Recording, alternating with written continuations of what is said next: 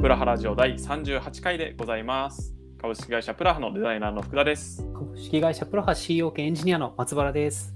よろしくお願いします。す。いやー、ちょっと寒くなってきて、秋が一気に来た感じがしますね。ですね。明日最最高気温が東京は14度とか、うんうんうんうん。やばいですね。なんか昨日まで30度とか言ってたのに何このいきなりの変わりようはって感じですよね。本当ですね。なんか昔イギリス住んでた頃にあの、はいびっくりしたのが白人系の方ってめちゃくちゃ寒さに強いんですよ。暑さには弱いんですけど、なんか大体イギリスの街とか歩いてると14度ぐらいは平気でみんな半袖で歩いてるんですよね。それになんか慣れちゃって自分も半袖でそれぐらいの気温ならいけるんだなってなんか洗脳されたんで ちょっと14度付近の服装がバグってるかもしれない。しばらく半袖ですか？そうですね。まあでも僕も暑がりっていうのがあるんであ14度ぐらい。は全然半袖で過ごしてますね。なるほど。確かになんか旅行に来てる外国人旅行者の人とか、すごいなんかタンクトップ、でももう冬みたいな時ありますよね。ありますね。な何それって、皮膚感覚なくなった人かなみたいな。アメリカ人のね、おじさんとか結構ご高齢の方とか、大体半ズボンじゃないですか。寒くないのかなって感いや、じですよそうですよね。多分向こうはヒートテックいらないんでしょうね、きっと。売れないんでしょうね、向こうだと。N クールとかそっちの方が売れるんでしょあ。あ、確かに。ニトリさん、様々っていう感じでございますよ様。々はい。で今回はですね、プラハのミーティング事情ということに対して話していきたいかなというふうに思っております。はい。いろんな会社、なんかミーティングで、なんかミーティング系の本ってよく売れますよね。ああ、そうなんですね。読まれたことありますか？なんか昔リクルートいた頃、あの、八重洲だったんで、ぶ八重洲ブックセンターっていうところにあ時々はい仕事をサボって行ってたんですけど、はい。なんか大体ミーティング系の本は売ってるんですよね。あ効あ、なるほど。率的会議術とか会議を生産的にする方法みたいなそういうのありますね。いやーまあ確かにそうですよね。特に大きな企業になってくると、やっぱりミーティングが1日の大半、まあ半分以上を占めてくるっていう日もあったりするから、まあ、そこをいかに生産的、効率的にできるかみたいなのはみんなやっぱ注目しちゃいがちですよね。そうですね。はい。というわけでまあ、プラハがですね、はい。どんそれを経てどんな効率的でかつ楽しいミーティングをやっているかとハードル、ハードル、ハードル、もう見えな乗ってい。るんじゃないですか。ハードルが見えない。高すぎて。ということについてまあ話していこうかということでございますけども、はいプラハは、えー、と全体定例をどういう形で設けてますか？そうですね。週1金曜日に全体定例をしていて、基本もうミーティングはそれしかないっていう感じにしてますね。もうだから週1回の1時間のみそれ以外は自由に働いていただければというところですよね。もう1時間あんま使い切ったことはないかもしれないですよね。結構稀ですよね。そうですね大体40分45分くらいで終わることが多くて本当に議題が多い日じゃない限りは、まあ、巻いて終わることがほとんどですよね。そうですね。やっぱりみんな大体ミーティングが苦手な人が多いので極力減らしたいなとは思ってたんですよね。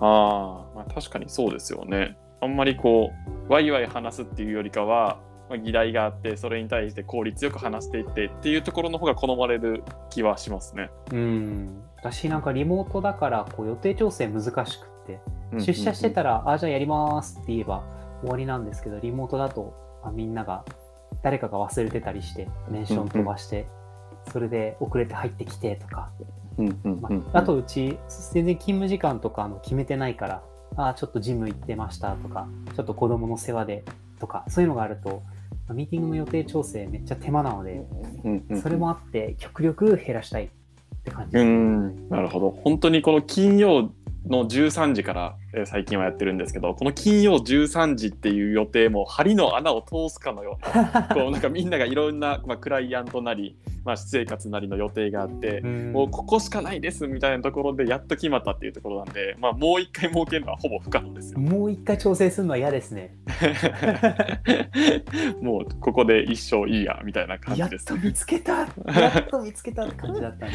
そうですもう入ね。社してもらったら、あの皆さん金曜日13時は開けていただきます。もう大変すぎるんで。そうですね。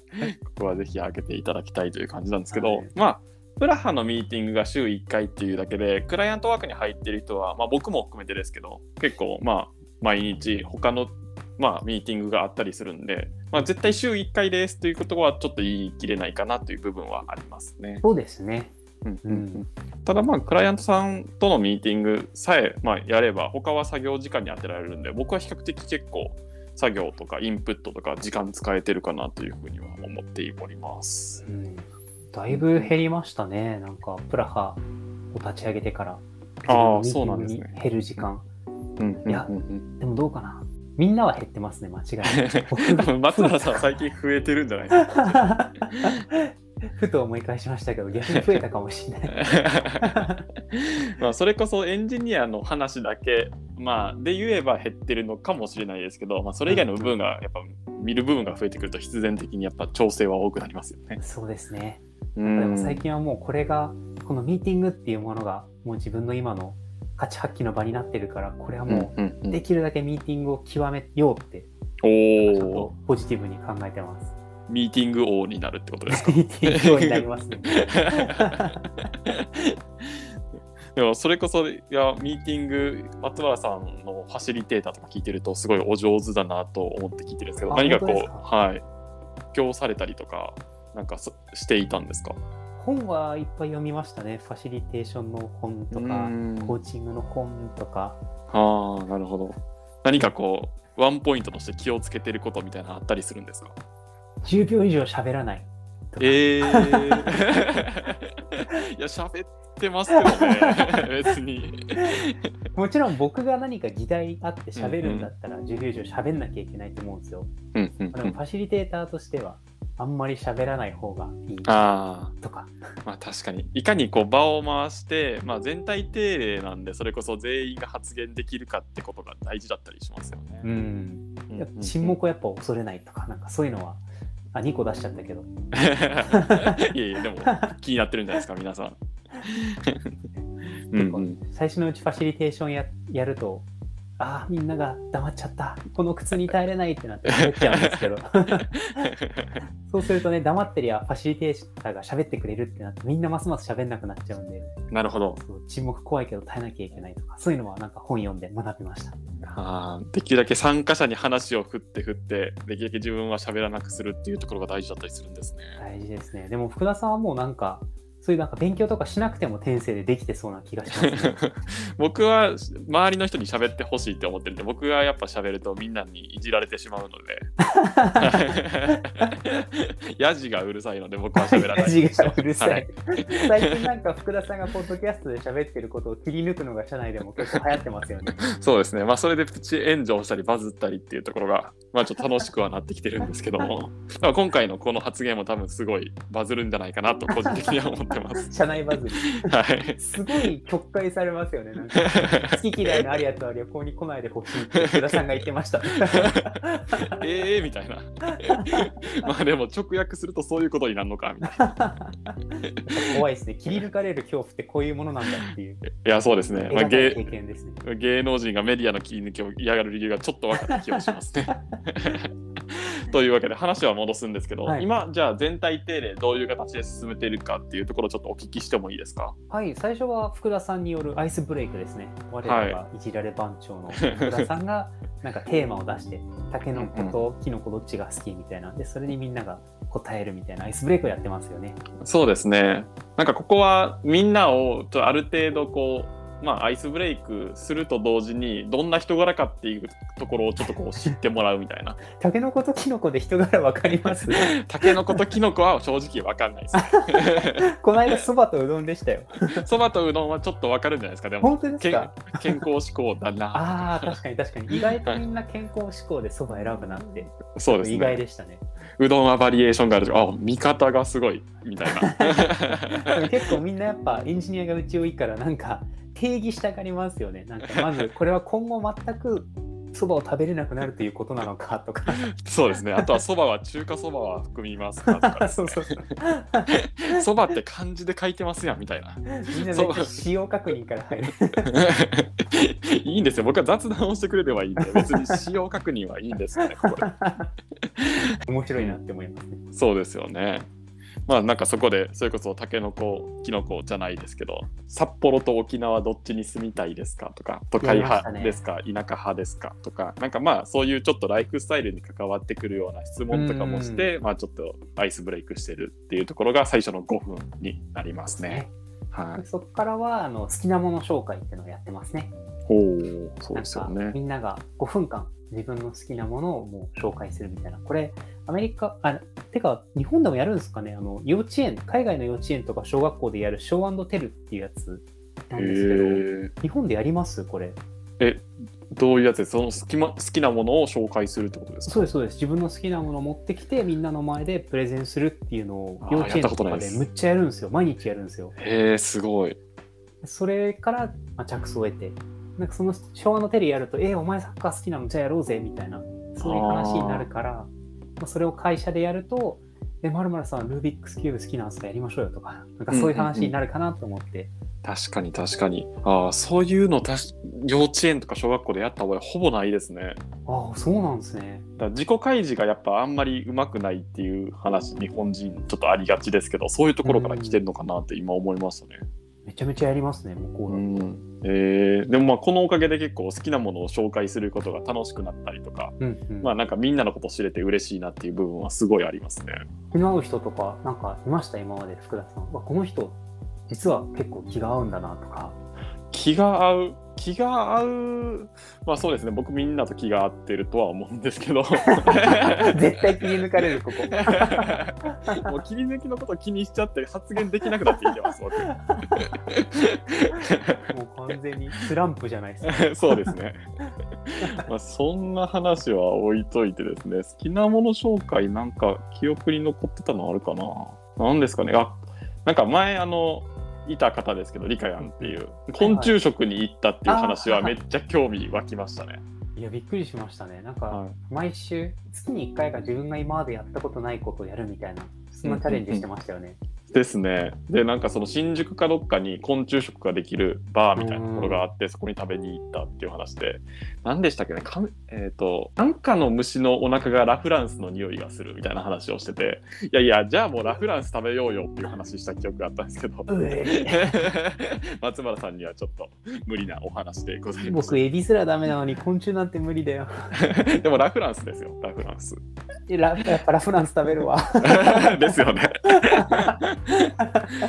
まあでもそんな感じですごいなん自分の知らない世界知れたりするんでね好きなもの紹介、まあ、好きなコーナーでありまうんすね。うんうん。うんこれからもみんなが何紹介してくれるか楽しみですね。そうですね。でなんか途中でガヤとか、まあ、うん質問とかも全然していいっていう感じなんで、なんかそこがこう盛り上がりポイント楽しかったりはしますね。なんかみんなのキャラ付けにも役立ちますよね。なんか堀くんとかは完全にもうなんか資産運用ってイメージが身についたじゃない ですか。好きなもの紹介で。毎回紹介するのが金融商品なんで。また経済の話かみたいな なってますね。そういうなんかあの人といえばこれみたいな社内キャラが定着すると結構うんうん楽しいうんですよね。あそうですね。そういうところにキャラ付けをできるっていうところも一つ利点なのかもしれないです。うんまあこれで多分通じるかもしれないんですよね、全体的にはまあ今のところそうですねアイスブレイク好きなもの紹介とくると雑談しかしてないですね。でもその後にちゃんとあるんですよね。そうですね。議題があって、そこでまあ大事な議題について話し合う時間も一応取ってはいますね。うんうんでこれも効率最重視で、うんうん。基本、ぼまあ、僕が上げるときはですけど、議事録に書いて、みんなにスラックで通知して、なんか気になることあれば、スラックのスレッドで聞いてくださいって言って、うんで基本そこで答えられるものはスラックで答えてるので、まあ実際喋ることはほぼないですよね、もそうですね大体まあもし新規のものがあったとしてもじゃあ今から3分間黙読の時間設けますみたいな感じで読んでもらって何か質問ある方は今からどうぞみたいな感じでこうファシリテーターが振ることが多いですよね。う。そうですね。読み上げるとかはやらないですね。読み上げるって、まあ、今思うと結構時間の無駄感ありますよね。僕が人生トップ3に入るぐらい苦手なことかもしれないですね。もう僕が読んで読み終わったものを読み聞かせられるっていうの は進みて進みてってなるんで そうですよね。まあだからすごいいいなというふうに思ってますね、あの定例の進め方的には。読むスピードは確か何倍か忘れましたけど3倍は絶対あったはずなんですよね喋るスピードがああ、まあ確かに。あ本当に喋んないと解決しなさそうな絶妙なニュアンスをこう、うんうん調整しなきゃいけない議題だけ喋ってあとは基本スラックでやるっていう感じにしてますね。そうですよね。でまあここの議題に関しては別に松原さんのみが書くっていうことじゃなくて、まあ、例えば僕とか、まあ、他の方とか何かこう全体に対してあの発信することがあればそこでちょっと時間取れるっていうところなんで、そうですね。はいまあ皆さんももし入って何かこうこんなことはありますこんなことしたいですっていうのがあったらここの場で話していただければなというふうに思っております。ですね。はいまあ、ここが多分一番真面目なパートですよね全体定例として。そうですね。ここだけキュッともコンパクトにして、なんかこの辺は僕の前職のリクルートとかうんうんの結構取り組みを参考にしてますね。あそうなんですかリクルート。時代もあの読み上げとかそういうのは一切なくて、もうへみんな読んでくるものっていう前提で。でも会議はそこに書いてあったもので、かつあの直接対話しないといけないものだけをやりましょうみたいな感じでしたね。ーうーんだからなるほど。もう会議は喋る場みたいなギュッと凝縮されていたので、うんうんうんうんその辺はなんか良かったなと思うので参考にしました。ああ、そうなんですね。で、なんかここに書いてるんですけど、質問がない人は次回から呼ばれないんですか？あ、そうですね。喋らなかった人は呼ばれない。結構残酷なシステムですね。そうですね。でもやっぱ喋らないってことは、その人は、その会議中はやっぱり無だったっていう扱いになって、それだったら仕事してもらった方が、ああのチームとしてはいいよね、みたいな、そういう結構シビアなあ、うんうんうん。判断軸を持ったマネージャーの方だったので、ああ、まあでもそうですよね。テキストでしてくれるんだったら、まあ両両者にとってウィンウィンってことですそうですね。。なんで議題とかは結構重いやつでも5分とか10分ぐらいしか時間取ってなかったですね。へえ、あそうなんですね。で、それで結構皆さん質問はされるんですか？もう、ミャーってずっと喋ってます。その後ほぼ質問タイムみたいな感じなんそうです、そうです。うーんなるほど。あでもこの確かにやり方を踏襲しているからかわかんないですけどすごい効率的には私たちの、まあ、定例はやってるなっていう気はしますね。その分残り時間で雑談をするという。確かに そういう雑談雑談真面目な話雑談雑談みたいなそうです感じですからね。サンドイッチしてますね。雑談ですもんね。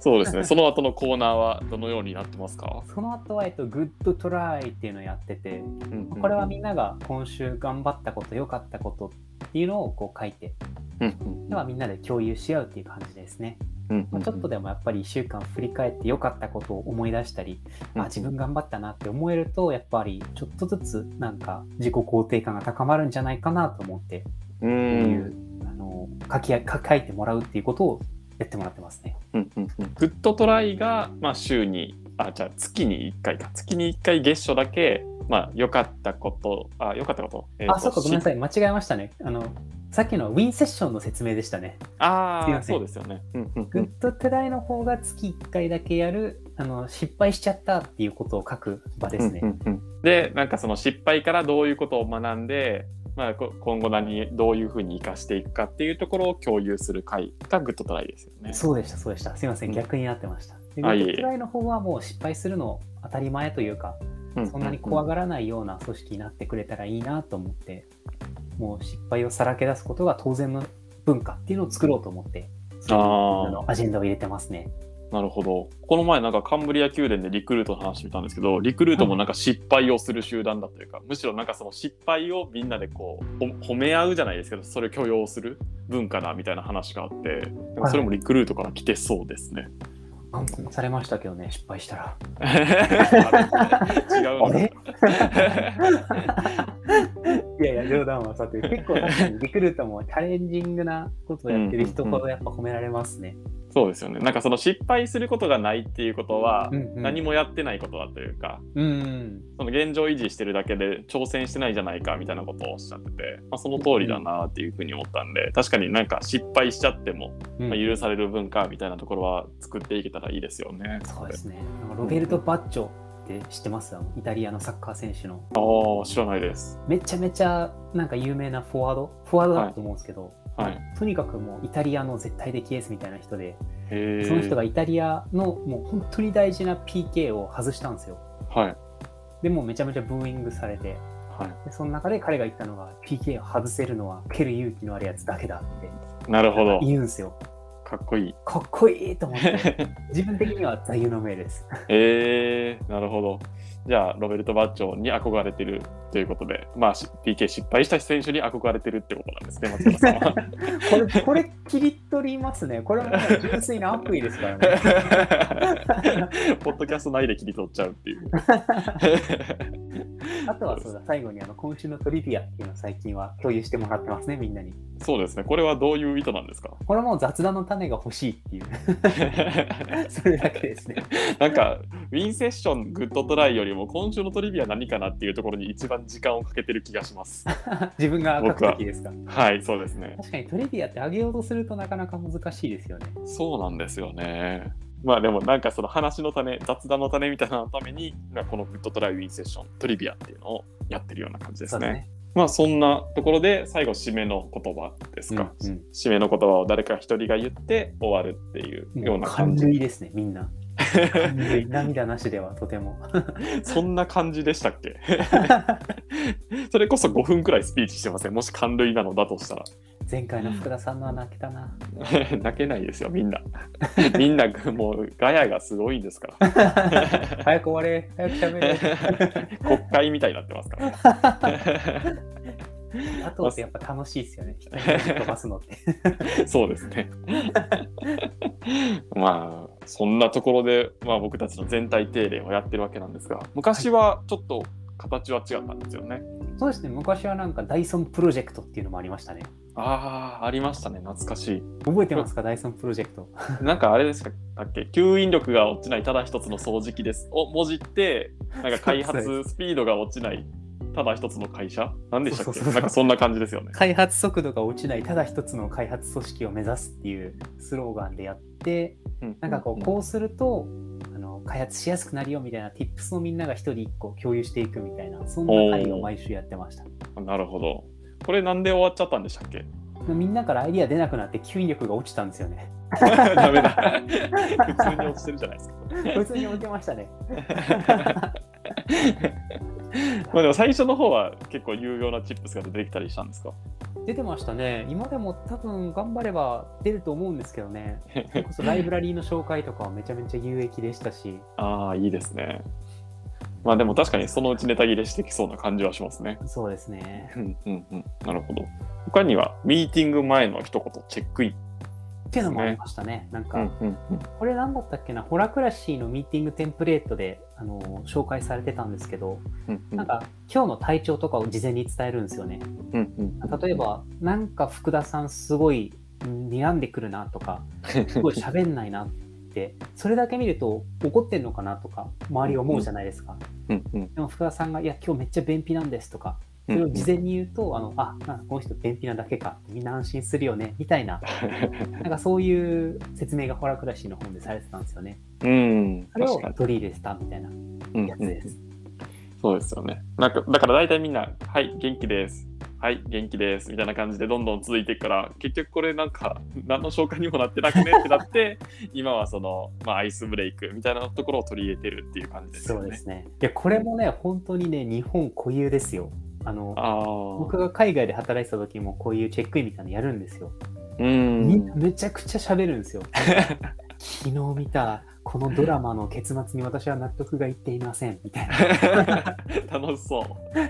そこまでやっぱみんな言ってくれる組織だと結構その、ああ、君昨日のドラマちょっと残念だったねみたいな感じで、こう、なんだろうな、ちょっとコミュニケーションが生まれるんですけど、日日本でやると、これどこでやっても元気ですしかみんな言わないんですよ。ああ、まあ確かに。まあ特により人数が大きくなってくればくるほど言いにくいですよね、自分のそうですよね。話自分がこんな時間取っていいのかなとか、なんかちょっと遠慮が出てきますよね。確かに。まあでもそんな中、まあ、僕は結構、まあ、今週こんなことありましたみたいな言ってたんですけどみんな元気ですって言う言うんでなんかちょっと恥ずかしくなってくるみたいなのもあったりします 元気です、同調圧力がきますよね。そうですね。まあそんなチェックインがあって、まあ、それとチェックアウトやってましたね。今日のミ今日のーティングの感想みたいな。うんうんうんうんこれもまあ本当に良かったと思いますって終わっちゃうから。確かに。これこれこんな発言、まあ、全体定例のところが学べてよかったですとか、うん。なんかそんな話は確かに よく出てた感じはありますね。本当にミーティングってね、あの国民性出ますよ。あの。一人一人、もちろん、あの、なんて言うんでしょう、日本人だからこうっていうわけではないんですけど、傾向ってやっぱあって、傾向って人が集まれば集まるほど濃くなるので、あミーティーングって本当に国民性出るなって、これはめっちゃ思います。あまあ確かに松葉さん的にはじゃあそのアメリカとかドイツとかイギリスとかのやり方の方が性には合ってますか？やり方は変わらないんですけど、やっぱそこにいる人たちのこう気質的に、そっちの方が、あの話しやすいなとは思いますね。あーみんなむちゃむちゃ喋るから。あんまり硬くなりすぎずにそれこそオープンに自分もう本当自分はこう思ってますっていうところを言う言う場みたいな感じあ、そうです、そうです、そうです。うんみんなそれを言うから、なんか、偉い人が言ったことに、例えば僕が、いや、僕はそう思わないっすねって感想を言っても、まあ、許されるというか、うんうんうんうん。そういう雰囲気はあるんですけど、日本でなんか偉い人に反対するって結構大ごとになっちゃうから、確かに。そこは結構カルチャーショックでしたね。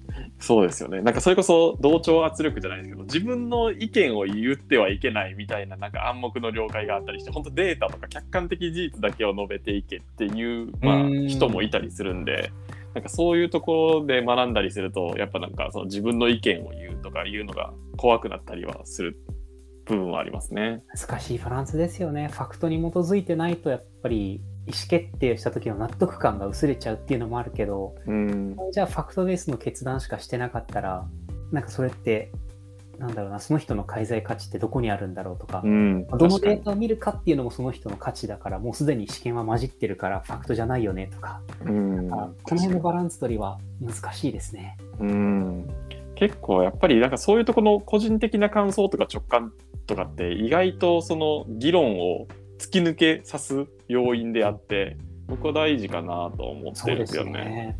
やっぱりなんかそのはい、これはこうですよね、これはこうですよねっていうところじゃない、いや、そもそもでもこれ間違ってないですかとか、うんなんか純粋な、その、なんていうんですかね、感覚っていうのを結構大事にした方がいいのかなと、個人的には思ってま。思いますすね。なんか人って結構感情で言うことを決めて、それを理屈でこう肉付けするらしいじゃないですか。ああ、確かに。結局、大元は感情だから、どんなにデータを作ろうとも、なんか持ってきたい方向性とかは結構感情に引っ張られてる部分があると思うんですよね。なんか自分は。うんうんうん確かにそうですね。うんだからなんか感情は結構大事にした方がいいし、だからこそ誰をあの会社に入れるかっていうのが大事なのかなって思ったりはするんですよね。おなんかすごい深い話まで来ましたね。ミーティングからどういう人を入れるべきかという。来週のカンブリア宮殿、いけるかな？来週のカンブリア宮殿はプラハでございます。祝メディアデビューということで。3分で終わるかもしれない。1時間番組なのに。尺が足りないと。なるほど。まあそんなところで、まあ、プラハはこんな感じで全体定例をやっていて、まあ週1回1時間っていうところなので、あんまりこうミーティング苦手だなっていう人でも入りやすいような形になってますので、そうですねはい、ぜひご興味を持っていただければというふうに思っております。はいはい。みんなでワイワイ話していきましょそうですね。というわけで今週は以上となります。う。はい。ありがとうございました。